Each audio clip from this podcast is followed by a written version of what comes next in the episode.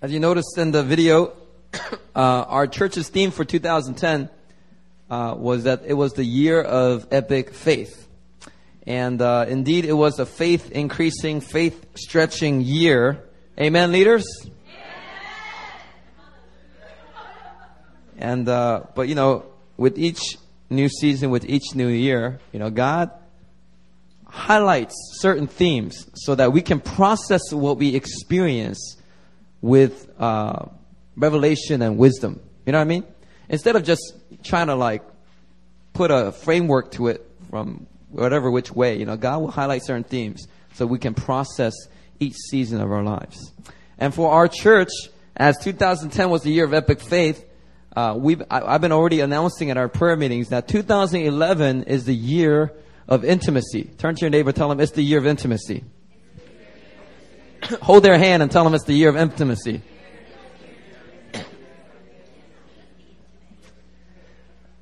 It's going to be a year of developing intimacy with God, intimacy with your spouse, intimacy with your family, your friends, your small group members, intimacy with the body of Christ. Amen? It's going to be a year of intimacy. And the relationships that you invest in will no longer draw an empty return. God will pour out the wisdom, grace, and love for you in this year to go deep in your relationships. I mean, how many of you in here you aim to have shallow relationships. I mean, most of us don't. And we want deep relationships. And you know what? If intimacy was cash, we will be wealthy by the end of the year. Amen? Amen. Amen. And uh, where last year our church schedule was quite packed, and we're busy with different events, and we're constantly being stretched to our limits so that our faith could increase. Uh, in 2011's plan, uh, the leaders, we kept the schedule relatively free so that we can really get intimate with Jesus and with each other. So it's going to be a good, good year. Um, I'm thankful for 2010. Just to reflect back on 2010, it was a year in which God really tested our church and established our church. If you think about it, in 2010, God really tested our membership covenant and our membership responsibilities. God really tested it and he established it stronger than what it was the year before. Uh, in 2010, God uh, tested us as we prepare for the Niagara conference. You know, it was a it was a quite a, a big task that we had, but you know, our church leaders, I'm very proud of our church leaders for pulling through and really putting on a fantastic uh, conference. God also used the year to establish our core values, establish core leaders. He used it to establish a culture here of honor, of honoring especially the prophets and apostles and, and the prophetic and the apostolic. We've been, God's been establishing that type of culture of honor. God also used this year to establish my relationship with Pastor Benjamin, my new spiritual father. And uh, he also established this church plant and established this new sanctuary and the new office that we have downstairs. So now that in this year God has laid the foundations and the structures and has established this firmly, it's time for us to begin to focus on the relationships all around us. All right, and so we are entering now a year of intimacy. So I believe that in this year we'll do, you know, fellowship events like barbecues and sports competitions. If we have brothers that are athletic now, do we have brothers that are athletic here? Yeah. Yeah, noble.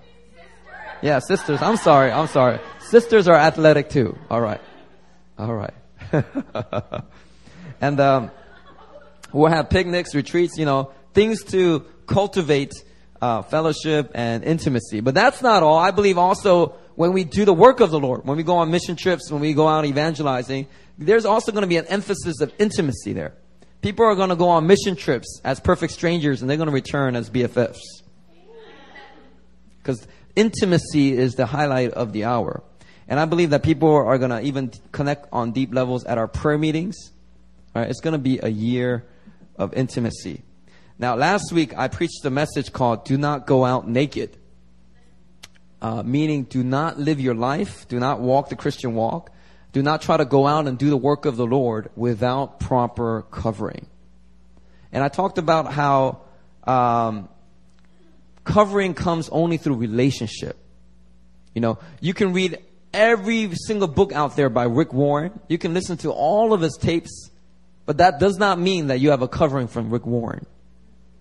You got to be in relationship with Rick Warren, right? Just because you've read every book there is on Obama does not mean that you have the covering of Obama. I mean, Obama, you got to be in relationship with him for you to have a covering of the president.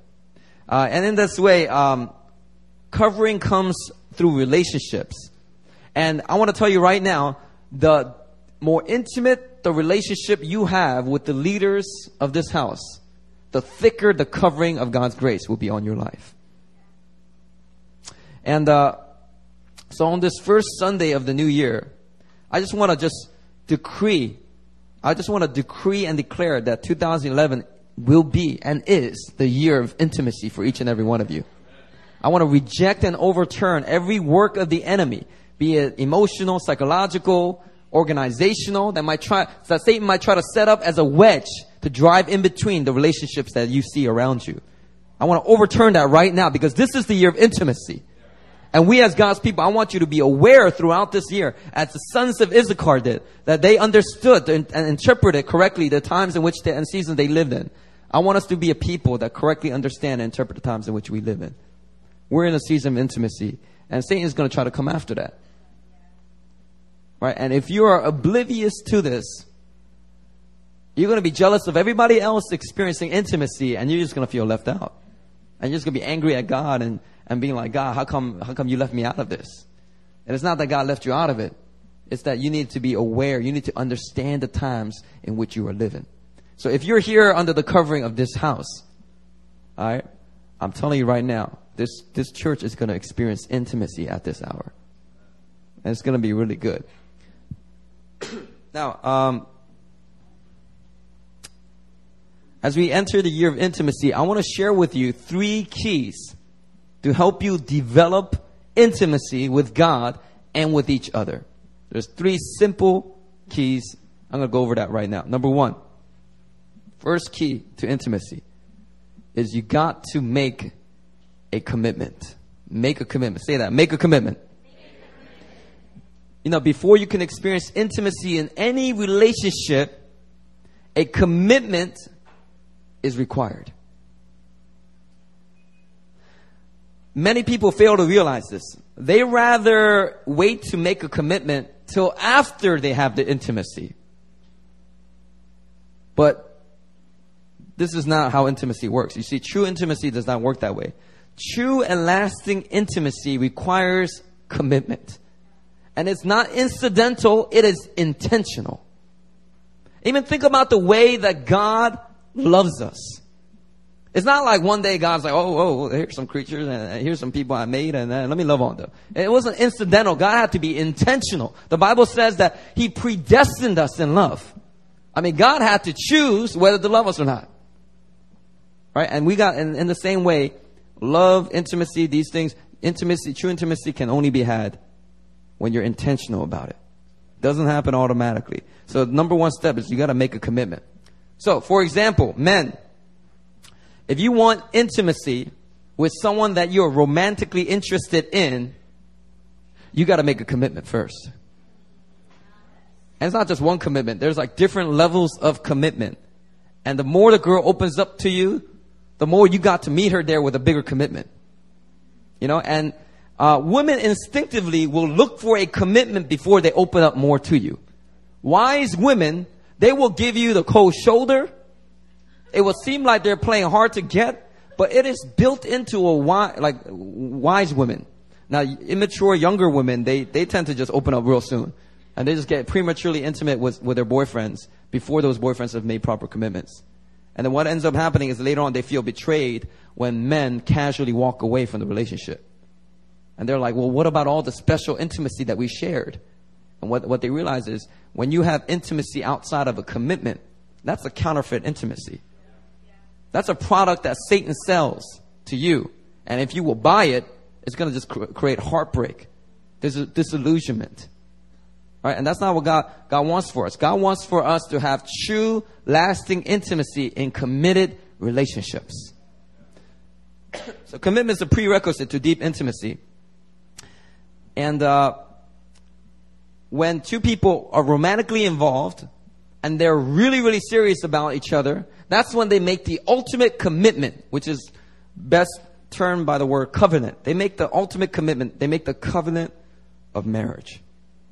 And when two people make the covenant of marriage, the relationship is consummated by the most powerful symbol of intimacy that God has given to mankind. And that's, there's some children in here. But I'm sure they already know what it is. The most powerful symbol of intimacy God has given is, is, is sex. It is. It really is. You will not get more intimate with another person on the earth. I don't care if you've been living, uh, if you're a brother and you've been living with your uh, uh, uh male friend for 20 years. I don't care if you've been living, uh, you're female and you're living with a sister for 20 years. I don't care how many, how many vacations you've taken together. I don't care how many quiet times you've had together. It will not quite be as intimate as a husband and a wife. Because they get to have sex. Not because they get to have sex, but the sex is a symbol of the deep intimacy shared by a husband and wife. I mean, there is no human relationship that gets more intimate than the one that is between a husband and wife.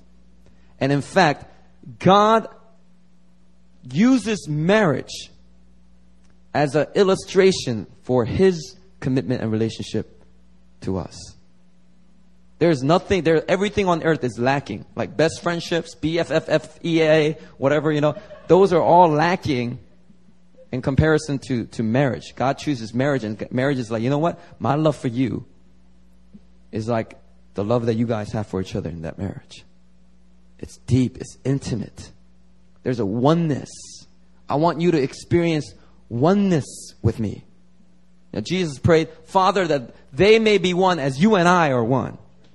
Now, God wants to fill you with His Spirit and transform you so much that every move you make, you make in Him, you make me move Jesus. Like, that you are in such oneness with Jesus that what you do is simply overflow of His heart. That's when, that's, you know, God, God doesn't want you to be like all depending on the prophetic for every little move you make. Like, Lord, should I tie my shoes? Which shoes should I put on today? Lord, which message should I preach this upcoming Sunday? Like, you know, you can inquire of the Lord, but if that's the regular pattern that you're depending on, that's actually, I don't think what God is going for. God's going for a deep intimacy and oneness in which things that you thought were your own ideas are actually His, but you can't really tell because you guys are so so close. You know what I mean? That's what God's going for. He's going for oneness, communion with mankind. That's why He puts the Spirit in us, that our very nature is changed to that of God's. Um, now, in Genesis chapter 4, verse 1, it says that Adam knew Eve and she got pregnant. Okay, and so we know what Adam did there. Right? and um, that word to know in the Hebrew is the word yada. And, it, and that word conveys the intimacy of two people who know each other in a deep, personal, and experiential way. So in the Bible, the way God sees sex, God sees sex as knowing someone. Not just experiencing a leisurely, casual pleasure that you can buy like a cup of coffee. That's not how God sees sex. In fact, when, when, when the devil twists and pollutes and contaminates and twists sex like that, you know, that really, that really stirs the anger of God. Because that's not the way God, God made sex. In, in God's mind, when He sees sex, sex is all about knowing someone intimately. Knowing them um, and, and sex is really reserved for two people who are united emotionally, financially, residentially. I don't know if that's a word, but I used it at Hillside and nobody said anything. Sex is reserved for two people that are united together in all of these different ways where they know each other intimately. That's when there's nothing, nothing really can symbolize that intimacy better than sex. Right? It's not going to be, um, you know, doing aerobics together or, or video games together. There's no other activity under the sun that quite symbolizes the intimacy between husband and wife. Not, nothing else but sex. And so, um, when people take sex outside the covenant of a marriage commitment, they desecrate God's design.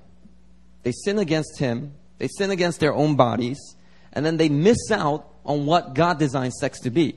I mean, they get to enjoy it, but they don't really get to enjoy what it was meant to be. Because they're outside of His design. They're outside of His, of His covering. And, uh, some young people that are sexually involved, they actually think that sex will speed up intimacy with their boyfriend or girlfriend. And so they go, oh, you know, well, you know, I'm really serious about this, so you know, you know, we're gonna just, just go ahead and go all the way because you know, you know, and they think that sex is gonna actually uh, speed up their intimacy, but it actually, actuality, the truth is, it actually slows down your ability to get to know someone. Uh, think of it this way: um, when you get sexually involved with someone who's not your your spouse, the physical stimulation tends to overshadow other aspects of the relationship. Because, you know, it's so exciting and so fascinating. So, you know, you just open up this whole box and, and there's such a pattern also of giving into the flesh on both sides that the relationship tends to become more self-centered. And, uh, it actually hinders our ability to get to know each other. And actually, where a couple, before they started having sex, may uh, depend on communication, talking, spending time together. They were depending on that for intimacy. Now that they have sex, they just got skip through all that. They're like, you know, they don't, forget the talking, forget the spending time. Let's just get down to business. And so they're experiencing intimacy without the commitment. And so they think they don't need the communication, so they don't depend on that as well. And so what ends up happening is they don't really get to know that other person. And uh, if it continues to go on, many people end up with a person that knows their body but does not know their heart sex outside of marriage will actually hinder your ability to be intimate with that person, your ability to really know them and love them. Now, brothers and sisters, commitment must be established before you experience deeper intimacy. And what is true of romance is also true of our relationship with God. If you want greater intimacy with God in 2011, it is going to require a full commitment to Him. I mean, you can continue to, to kind of know about His conceptual love. You can continue to know good theology and doctrine. But if you want to experience intimacy with God, you want to see how great His love is, you want to see how far the rabbit hole goes down. I mean, that's a bad analogy, but you want to see how deep his, his, uh, his plans are for your life, right? If you want to get real intimate with God, it's going to require a commitment. But let me tell you something right now. God is not looking for a girlfriend. God's not looking for a cheap date. Last time I checked, God's looking for a bride. A church that is committed. A church that is set apart walking in holiness, purity, and victory. And so I'm telling you right now, if you want to get intimate with God, and you want to experience His purposes for your life, you want to hear the whispers of heaven, you want to move in the flow, and flow of the Holy Spirit, you want to uh, just walk in the fullness of His joy, it's going to require that you make a full commitment to Him. And let me tell you something about a full commitment to God. Full commitment to God requires, uh, it's twofold. Commitment to God is twofold.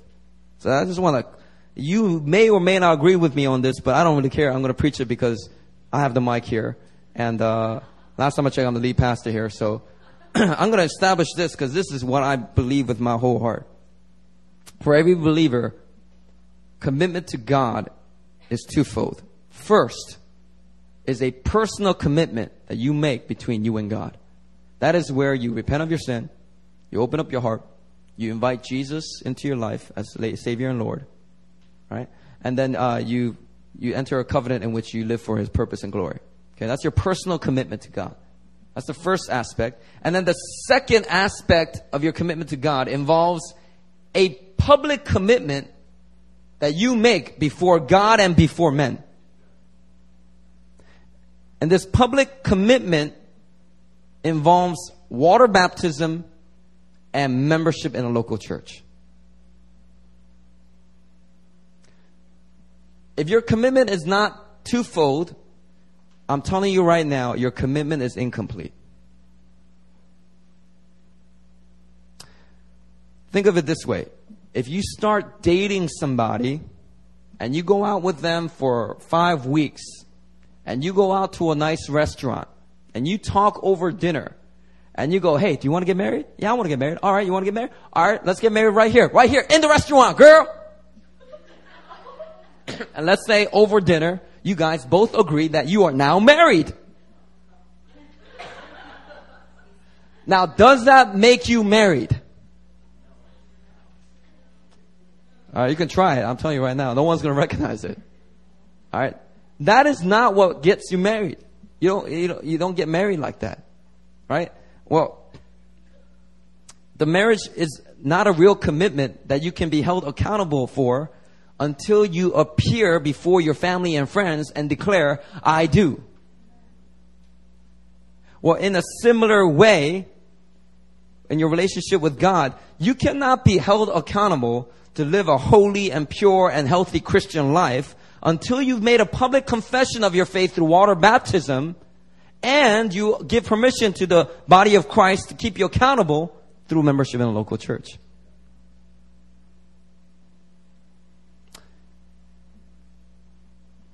This is why God commanded baptism. He didn't want it to be some secret thing you did. I mean, unless you're living in like Iran, then you, you better be smart about it. But he did not mean for you to make your little public, private commitment and never tell nobody about it. Jesus is like, you really love me? Then, then prove it. Show me that you really love me through a water baptism. And you know what? Water baptism in China, you do it in the dark, in the winter freezing rain, and you open up the river, and then you get them in there, and then you dunk them, and then you get them baptized. All right, but the, for the rest of the free world, public bapt- water baptism is a public event. You're supposed to invite your family, your friends, even your non-Christian friends. Some of them will come. And it could be a great witnessing opportunity, actually. but it's a oh, but it is a public event, and also it's like marriage. It is a public thing, and um, that's why God com- commanded commanded uh, baptism, so that uh, we will really show visibly our private commitment to Him. But also, God instituted, He established the local church so that we would actually live out the commitment that we have made before Him. That we would allow others to he- keep us accountable to the commitment that we have to His Word. You know what I mean?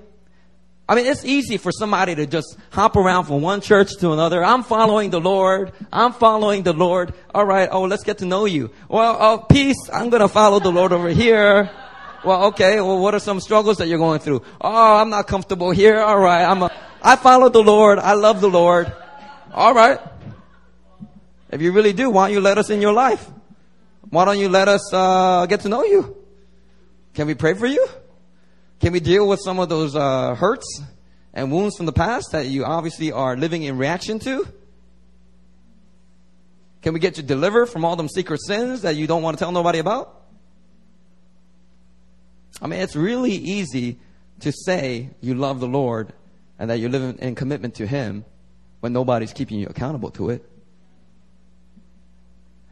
And, and I'm telling you, commitment to God is twofold in this way. It involves that personal commitment you and God, but it needs to be expressed in a public commitment through water baptism and through membership in a local church.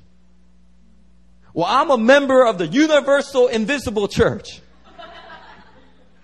I'm a Christian and I have a big old family across the whole globe. They're white, black, Asian, everything. I'm a member of that family. So you can't say I'm not a member of God's family. You can't say I'm not a member of your church. I am a member. I'm a member of the Universal Church. All right, all right, calm down. We didn't even say that. We didn't even say that. But check this out. Check this out. Is there any kind of visible way in which you can show who's in and who's out? Well, well I can kind of tell. You know, I have this. I just kind of tell by the glint in their eye, the, the, the, little twinkle in their eye, and I can tell if they're Christian or not. Like, like, well, really, do you have any kind of way to tell who's in and who's out? Well, here, here's one way that you can tell who's in and who's out. Membership in a local, visible church that exalts and honors the Word of God and is living and trying to carry out the purposes of our Lord Jesus Christ. That's how you know. Now, does that mean that you know, Pastor Christian is 100%, you know, foolproof in identifying who's really a Christian and who's not? No, look, look. I can, I can try my best. But who knows? Among the leadership here at E101, maybe there's a, there's a Judas among you. Hey, if it happened to Jesus, hey, I'm thinking it could happen to me too. Alright? But, but, but, alright, at least 11 of the 12 were true to Jesus, alright? But I'm telling you right now that God takes that commitment seriously. Your commitment to a local body. You just doing church on the internet with Joel Osteen, with, you know, Mark Driscoll or whatever your, your, your pastor is like. And you're like, I got the covering of that church. And I'm telling you right now, you really don't. You can call Mark Driscoll. I'd be like, hey, Mark Driscoll, you know, uh, you know Arabelle? Who? Arabelle, she said she's been listening to all your sermons. Oh, that's great, but I don't know who that girl is. Well, she says she's under your covering. And I was wondering because, you know, she's been coming out to our church and we want to provide her a covering, but she keeps saying that you're her pastor. Well, you better tell that girl she needs to check herself because we ain't providing no covering over here for her. All right, thank you. All right, you know, like, no, really, really. Covering comes through relationship. Right? And uh, the more intimate you get in those relationships, the thicker the covering will be. And uh, God, before you can go into intimacy with God, there's got to be commitment to Him. And I'm telling you right now, commitment's twofold. Mark my words. You can disagree with me right now, but keep living your Christian walk. And I'll tell you right now, you keep neglecting this aspect of being joined together and committed to a local church. You keep just church hopping. You keep moving on whenever people get to know you too well or you, whenever you feel like you don't like them anymore. Keep doing that. Keep doing that and see how deep your intimacy with God goes.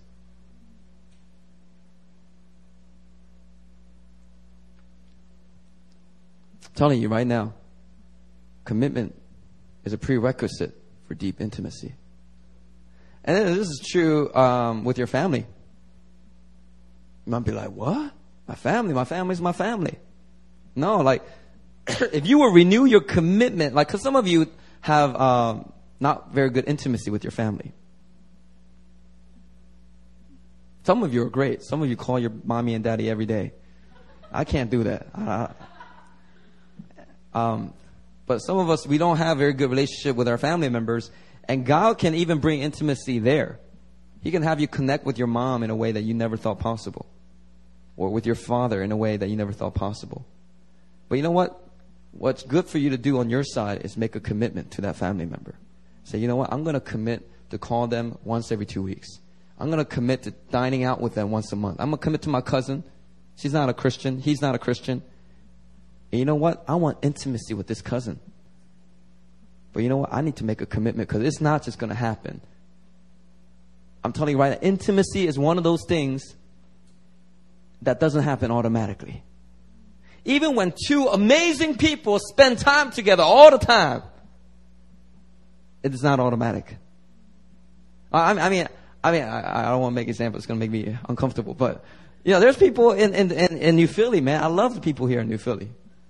But yeah, I, I got, you know, I got to admit that I don't have intimacy with all the leaders. I mean, I personally, I can't. I mean, it's not possible. There's a certain level of corporate intimacy I experience with everyone. But you know, I could be hanging out with a, a wonderful, godly, prayer, prayerful, spirit-filled person. But just because we hang around each other all the time doesn't mean we're going to be intimate. Doesn't happen automatically, brothers and sisters. It, it's got to be intentional. There's got to be a commitment. I commit.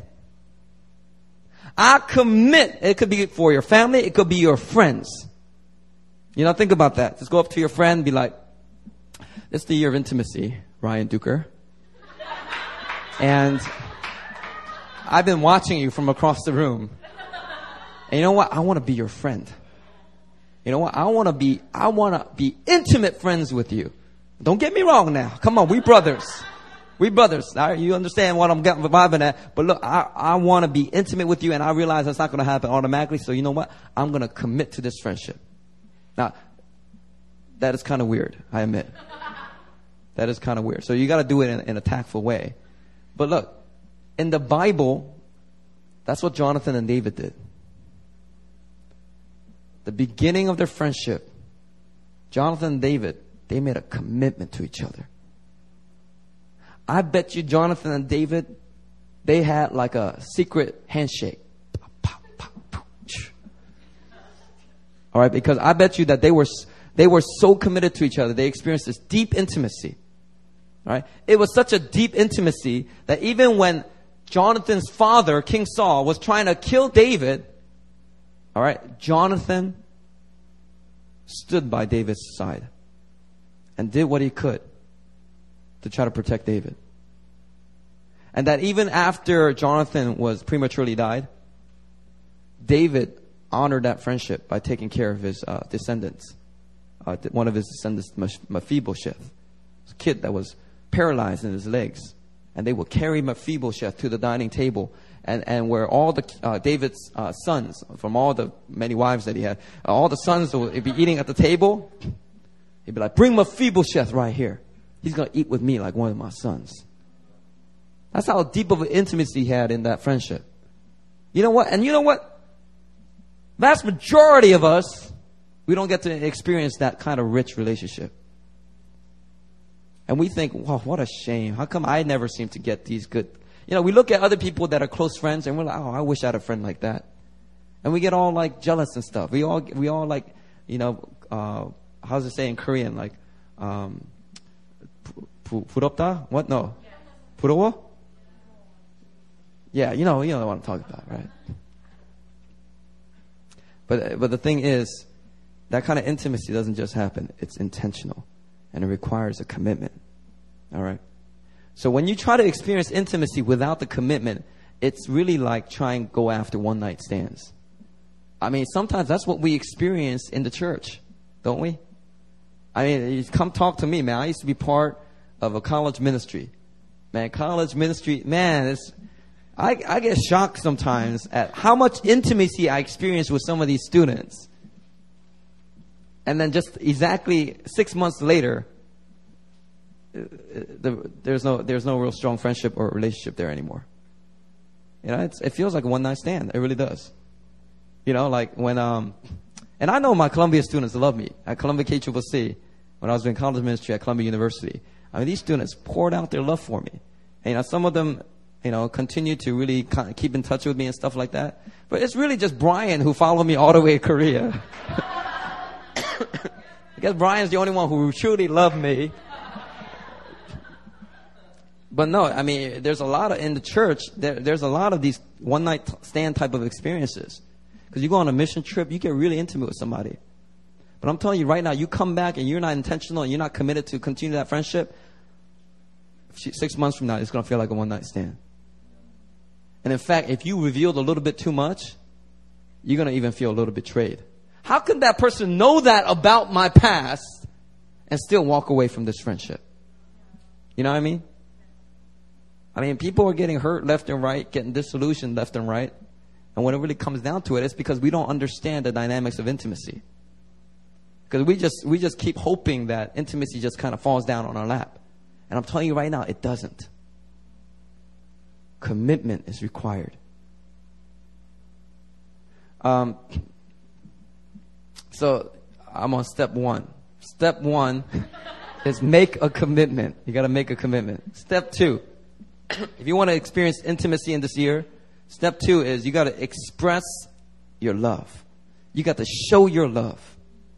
Now, the Word of God says in 1 John 3:18, "Let us not love with words or in speech, but with actions and in truth." As DC Talk used to say, love is a verb. Love is action. Love requires that you not only say you love somebody, but you show it. Love is not truly love until it is shown by your actions. Um, and you know, there's a lot of married couples that are, they have commitment, but they don't really have intimacy yet. You know why? It's because they have that commitment, but they don't really show love. Or they show love the first year of the marriage, but after that, they felt like it went, it got a little old, so they, you know, and they started getting a little more frugal, and they stopped showing love to each other. But I'm telling you right now, if you're in a marriage, if you're in a friendship, or even in your relationship with God, I mean, you got to keep the love fresh. You got to keep showing, you, you got to show your love. You got to show your love. And it's not like God's like forgets that, oh, Daisy, you don't love me, do you? You're not showing any love to me. That's not like God does that. But you know, when you show your love to God, I'm telling you, that's how you reach intimacy with Him. When you show your love to your friend, that's when you're going to reach deeper levels of intimacy. You got to express your love. J. Lo used to sing, you know, my love don't cost a thing. And love is indeed, it is free. I mean, last time I checked, y'all don't have to pay nothing when you, when you show love somebody, right? Love is free, but let me tell you something right now. Love is not cheap. Love is costly. Love is inconvenient. You really want to show your love for your fiance? You want to show your love for your spouse? You want to show love to your small group member? You want to show love to a friend? But guess what? It might cost you something. It might cost you your time, cost you your, your, your, your money. It can, it can, it, it's going to cost you something. If you, if you, you can, it's easier to say I love you, but it's a completely, totally different thing for you to show that love. And I'm telling you right now, you want to create, you want intimacy with somebody, you got to show your love and you got to show it regularly. You know what I mean? You know, and, and I'm getting convicted of some stuff. Yeah. Anyway, let me give you some suggestions. Suggestions, right? How you can show your love, right? Do do meaningful things together. Go on, you know, missions together. Go on, uh, go to prayer meetings together. Go to a Korean baseball game together. Do something out of the ordinary. Do something you, you normally wouldn't do. Buy a surprise gift. Buy a gift for your spouse. Buy a gift for your friend on a day when you're not really supposed to give a gift. And when they say, why? You just be like, because I really cherish our relationship. Oh. you, you can quote me later. That's, that's my quote right there. Uh, yeah, like come up with a secret handshake. You know what I'm saying? You and your you and your bull, you and you and you and the sister, you know, you come up with a secret handshake, like you know, like get creative in showing your love for each other. You know what I'm saying? Like if if you really want intimacy with Matthew Anderson, every time you walk into the room where Matthew Anderson is, just going like like that, it's not going to really show your love toward Matthew. But you know, when when you come up to him and be like, "Yeah, what's up, Matt? What's going on, home? Florist, boom," you know. you're showing your love that way, even like in that small kind of way, you know, you're going to develop the intimacy, that rapport with him. You know what I mean? Uh, the Bible says in Proverbs 27 verse 18, whoever tends a fig tree will eat its fruit. Whoever tends a fig tree will eat its fruit. You know, friendships are a lot like fig trees. If you will tend to your fig tree, you will eat its fruit. You will have the the most wonderful wedding ceremony in the world if you surround yourself with deep, intimate friends. But I'll tell you right now, you surround yourself just with beautiful people. You hire them at $50 an hour to stand next to you because you don't got no friends. Uh, your wedding ceremony is going to feel empty. you will not eat much fruit because you didn't, you didn't tend to your tree. Friendships are like fig trees. You gotta tend to that fig, you tend to that tree, you will enjoy the fruits of that friendship. But I'll tell you right now, it takes work. It takes effort. You got to show your love. In our relationship with God, we can show our love toward Him in many different ways. And I will not go over all of them because you, they're kind of obvious to you, you know, right? Uh, one of the love languages in the, in the love language book is uh, words of affirmation. God doesn't need words of affirmation, but He loves some good words of praise. God is always ready to receive praise. You know what I'm saying? It is never a bad time to praise the Lord. Somebody praise the Lord right now.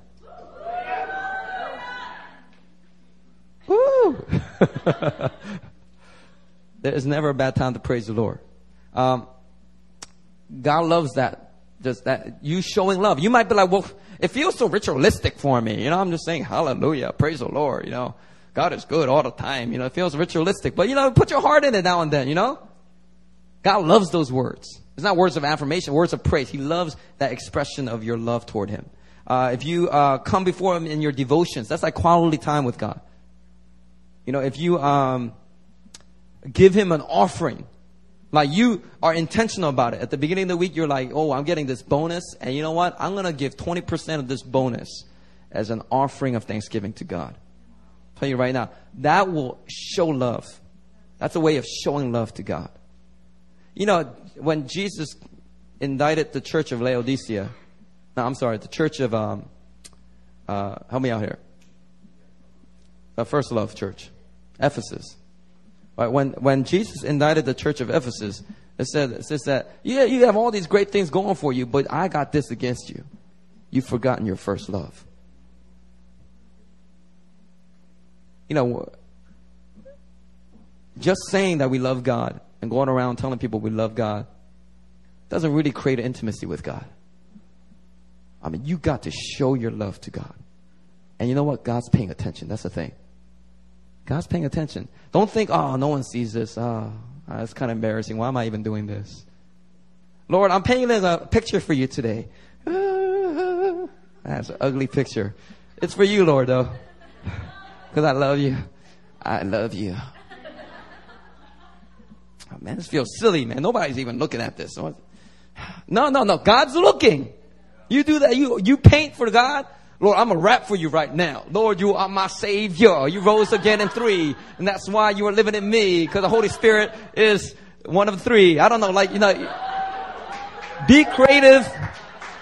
God's watching is what I'm saying. Keep your love fresh. Keep your love, show your love to God. He loves that. You know, and, and uh, nah, I, I can't go over that. It's going to take too long. All right. Third point. Third point. You make your commitment. You show your love. You express your love. And then third is you got to learn how to receive love. You want intimacy, you got to learn how to receive love. Some people in here, you're great at showing love, but you're terrible at receiving it. and some people recognize it and they're, and they're a little bit frustrated and they're trying to work through it. Other people, they're oblivious to it. Other people, they actually are so good at showing love they use that almost as like a shield from receiving love. Brady Miller at Hillside, anyway. yeah, sometimes you try to like pray for Brady, or you try to like hug Brady back, and like, oh, man, God loves you, bro. And we're like, oh yeah, He loves you. let me let me give you a hug. No, no, no, Mr. Lee, it's okay, it's okay. Now, we got to receive love. We got to get good at receiving love. We got to let down our walls. You got to loosen up whether it's with God or with your friends or with your family. I mean, some of us, you know, we've been so hurt by family members. Every time we go to a family reunion, we're all tensed up. Like, oh man, what are they going to say now to hurt me again? You know? And, and, and, and there's no intimacy with your family.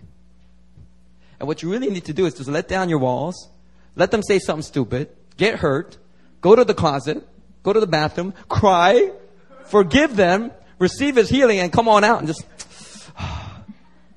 just and be gracious to them and bless them and love on them. Eventually, love will win out. Love is stronger than whatever they got going on in their hearts. You got to really believe in the power of love here. And it's not just your love, it's the agape, unconditional love of God being manifested through you. And that love has power to break people out of drug addictions without any drugs, without any medicine. The love of God's got power. And so we got we got to let down our walls and we got to learn how to receive love. And uh, when we receive love from God, sometimes God shows us His love to us. Oh, He shows His love to us in a way that we may not expect. You know, this is the truth. So many of us, so many Christians, we have like a multiple choice thing that you throw up to God and you say, God, I want you to show your love to me. And even earlier, you know, I asked you guys to put your hand on your heart and, and put your other hand out toward heaven and just, Lord, Lord, you know, show us your love, Lord. But you know, most of us when we're doing that, we got this multiple choice thing, Lord. And it's like, Lord, Lord, show us your love, A, B, or C. A, B, C, or D. You can show your love in this way by having me get picked out and come to the front. Or B, you can give me one of those supernatural experiences all over my body where I feel electricity. Or C, you can, uh, you can have, uh, you know, uh, one of the leaders come up to me and, and, and, and, hug me or something. I don't know. Like, we have this, we have a very limited expectation, like, um, framework in which we're willing to receive love from God. And what I want to encourage you in the year of intimacy is expand that. Because God is so creative. He's so much more creative than that. And He's showing you love like in so many creative ways, but a lot of times we're so stuck on A, B, C, and D. We're so stuck in this limited framework that we're not able to get and experience the love that would draw us into intimacy with God. So, so for example, let me give you some practical things, right? Sometimes God would speak to you in a quiet way. But if you're Pentecostal, you're used to loud love, you know? You know, God just like, you know, coming up in tongues and just, God loves you! You know, Pentecostals are used to more like fiery kind of displays of God's love. But you know, we gotta understand that, that in the quiet place, God can just show you His love. You know, some, I was sharing this earlier. Sometimes I'm, I'm doing my quiet time and I'll just ask the Lord, Lord, how come when I minister to people, you know, they're just getting, they're crying, they're getting touched, you're showing them visions, they're, you know, falling on the ground, they're just shaking under your power. I mean, they are experiencing incredible things. But how come I hardly ever get that? Why am I so thick skinned? Why am I insensitive? Why, why, why can't I experience that? You know? And I'll be praying something like that. I'll be like, Lord, I want to like, like flop on the ground like a fish out of water. I just want to, I just want to see how it's like. It looks like a fun. It looks like a lot of fun. And, and I'm like expecting and I'm asking God for that. And I believe God hears that. And maybe one of these days I'll get so whacked that, that I won't know, know where I am. Uh, actually, Randy Clark prophesied that over me. He was like, he was like, Christian, God's gonna hit you. He's gonna whack you so hard, it's gonna scare you.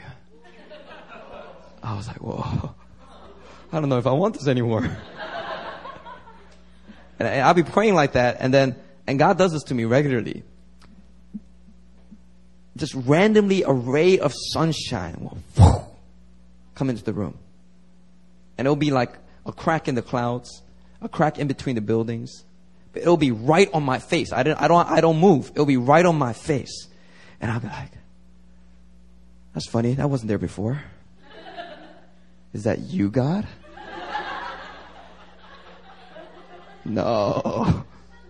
Yes. No. And after a while, I'm like, ah, even if it's coincidence, I'll take it. but you know, God, God, God can show you His love in that kind of small way, in that kind of, you know, just, just, just to show you He's God. I can do that with sun. I can do that with the clouds because I'm God. Or, or sometimes it could be through a prophecy, you know, and it, it may be even a prophecy. You're like, asking God, Lord, what are, what do you, I'm in the season of transition and I want to know what you want me to do with my life. God, what kind of job should I get? What, what major, should, you know, which, I have four jobs before me, four job offers. Which one should I take? And you're expecting God to show up and, and show you his love through a particular prophecy regarding that. And then he just comes to you through prophecy of, uh, God says you are His son and that you're fully loved and that you have all that you need to succeed. And then you're like, can you give me more? Tell me about my job. Tell me about my major. Tell me about my situation, my transition. Come on. And the person's like, that's all I got? God bless you. And you're like, man, where's the love, Lord?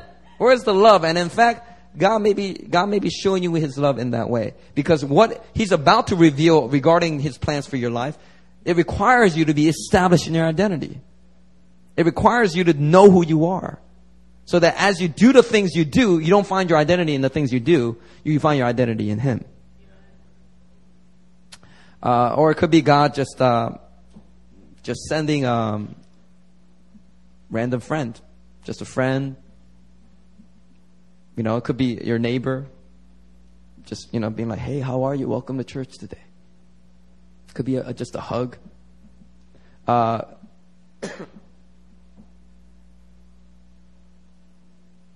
Now, God's just so creative in how He shows us His love. And, and in the year of intimacy, what I want you to do is I want, I want, by the end of the year, I want just lists, like Joanne Chan, have a list of things, and you're just like, God showed me His love in this way this week, and in this way in another week. He showed me His love in this. I didn't even know He could show me His love like this, but He showed, I'm pretty sure that was Him. You know? And just write, write it and chronicle the ways in which He has shown you His love and receive that love. Receive that love. That's the point of my third point, is receive it. Sometimes you got to recognize it to receive it, right? So that you, it don't feel like you're surrounded by random chance. I'm telling you right now, Oswald uh, Chambers, right? He's, he always says in his uh, My Utmost for His Highest, he always talks about how God engineers every circumstance of His saints. Meaning that if you're walking rightly with God, nothing happens by chance. Everything is engineered by God. The things that are good and the things that even don't appear so good, that may even appear bad to you, it can be every, there can actually be hidden blessings. He engineers the circumstances of his saints. If you really truly believe that, if you look around, you will, you will see that He's constantly reminding you of His love. Constantly reminding you of His love. Brothers and sisters, we are created to love and be loved. That was the main purpose for why God created us. It wasn't so that we can go on missions. It wasn't so that we can do things for Him. It was so that we could have love intimate relationship with Him. That's our nature. And through Jesus Christ, that gets restored into us. And I want each and every one of y'all to access the fullness of that intimacy and love this year. Access your nature. You are to be loved and to love. And, and, and, and love is nice, but intimacy is so, like, like love and intimacy aren't, op- uh, they're not two different things. Like intimacy is like love, whole lot of love put together. You get intimacy. Not really. And then when you have a whole lot of intimacy, you get fruit. You get a new life. When two, a married couple, they, they have sexual intimacy, they often get pregnant and then they bring in a new life into the world. There's an overflow of this joy and love between the two and it creates a new baby in which they want to share that love and joy overflow into that new baby's life. Right? Well, in that same way, it's that, that dynamic and that truth is, is it can be applicable to your friendships, to your family relationships, uh, obviously with your spouse as well, right? And but also in your relationship with God. The more intimate you will get with Him, the more fruit will come out of your life naturally. You don't even have, you don't have to make an effort. Like, you know, you know, some, think about the word fruit. Have you ever seen a tree straining itself and being like, ah, gotta produce fruit this season? Yeah! Oh. There you go.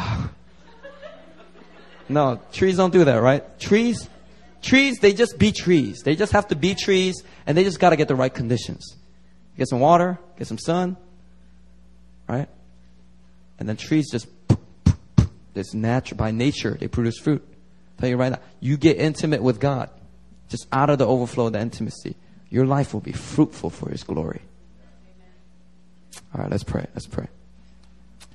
Father, I just thank you so much, God, that this is the year of intimacy and that you have good things for this church in this new year. And so, Father, Lord, I just pray for each and every heart to open wide to receive your love and the love of your people. I pray that each person, Lord, will go deep in their intimacy with their spouses, with their soon to be spouses. They go deep in their intimacy with their friends, even friends that have betrayed them. Friends that have betrayed them, but they still find those friends to be meaningful and those friends to be precious. And they want to continue to go after those friends. And I just want to pray that even those friendships will be restored and will be restored to a place of intimacy deeper than it was when it was estranged. I just pray for intimacy to abound in your people this year, Lord. Lord, what is life without love? Lord, we can move in all kinds of prophetic anointings. We can move in all kinds of healing anointings. We can move in all the gifts of the Spirit, but if we do not have love, it really is, feels very empty and meaningless. Because the first order of why you even created us was so that we can love and be loved. So Father, Lord, bring us back to the, to the nature of who you designed us to be. Creatures created by God in love to be loved and to love. Thank you, Lord, that even in our mess ups and our sins, when we were separated from you, you took the initiative to send your Son and to restore intimacy with you, God. Sinful man restored. Not just forgiven, but restored to intimacy with a holy God. God, we thank you for the cross of your Son, Jesus Christ. What an amazing, amazing grace you have poured out to our lives. And Father, Lord, we want deep intimacy. Take us deep this year, Lord. Take us deep this year in all the relationships around us. In Jesus' name we pray.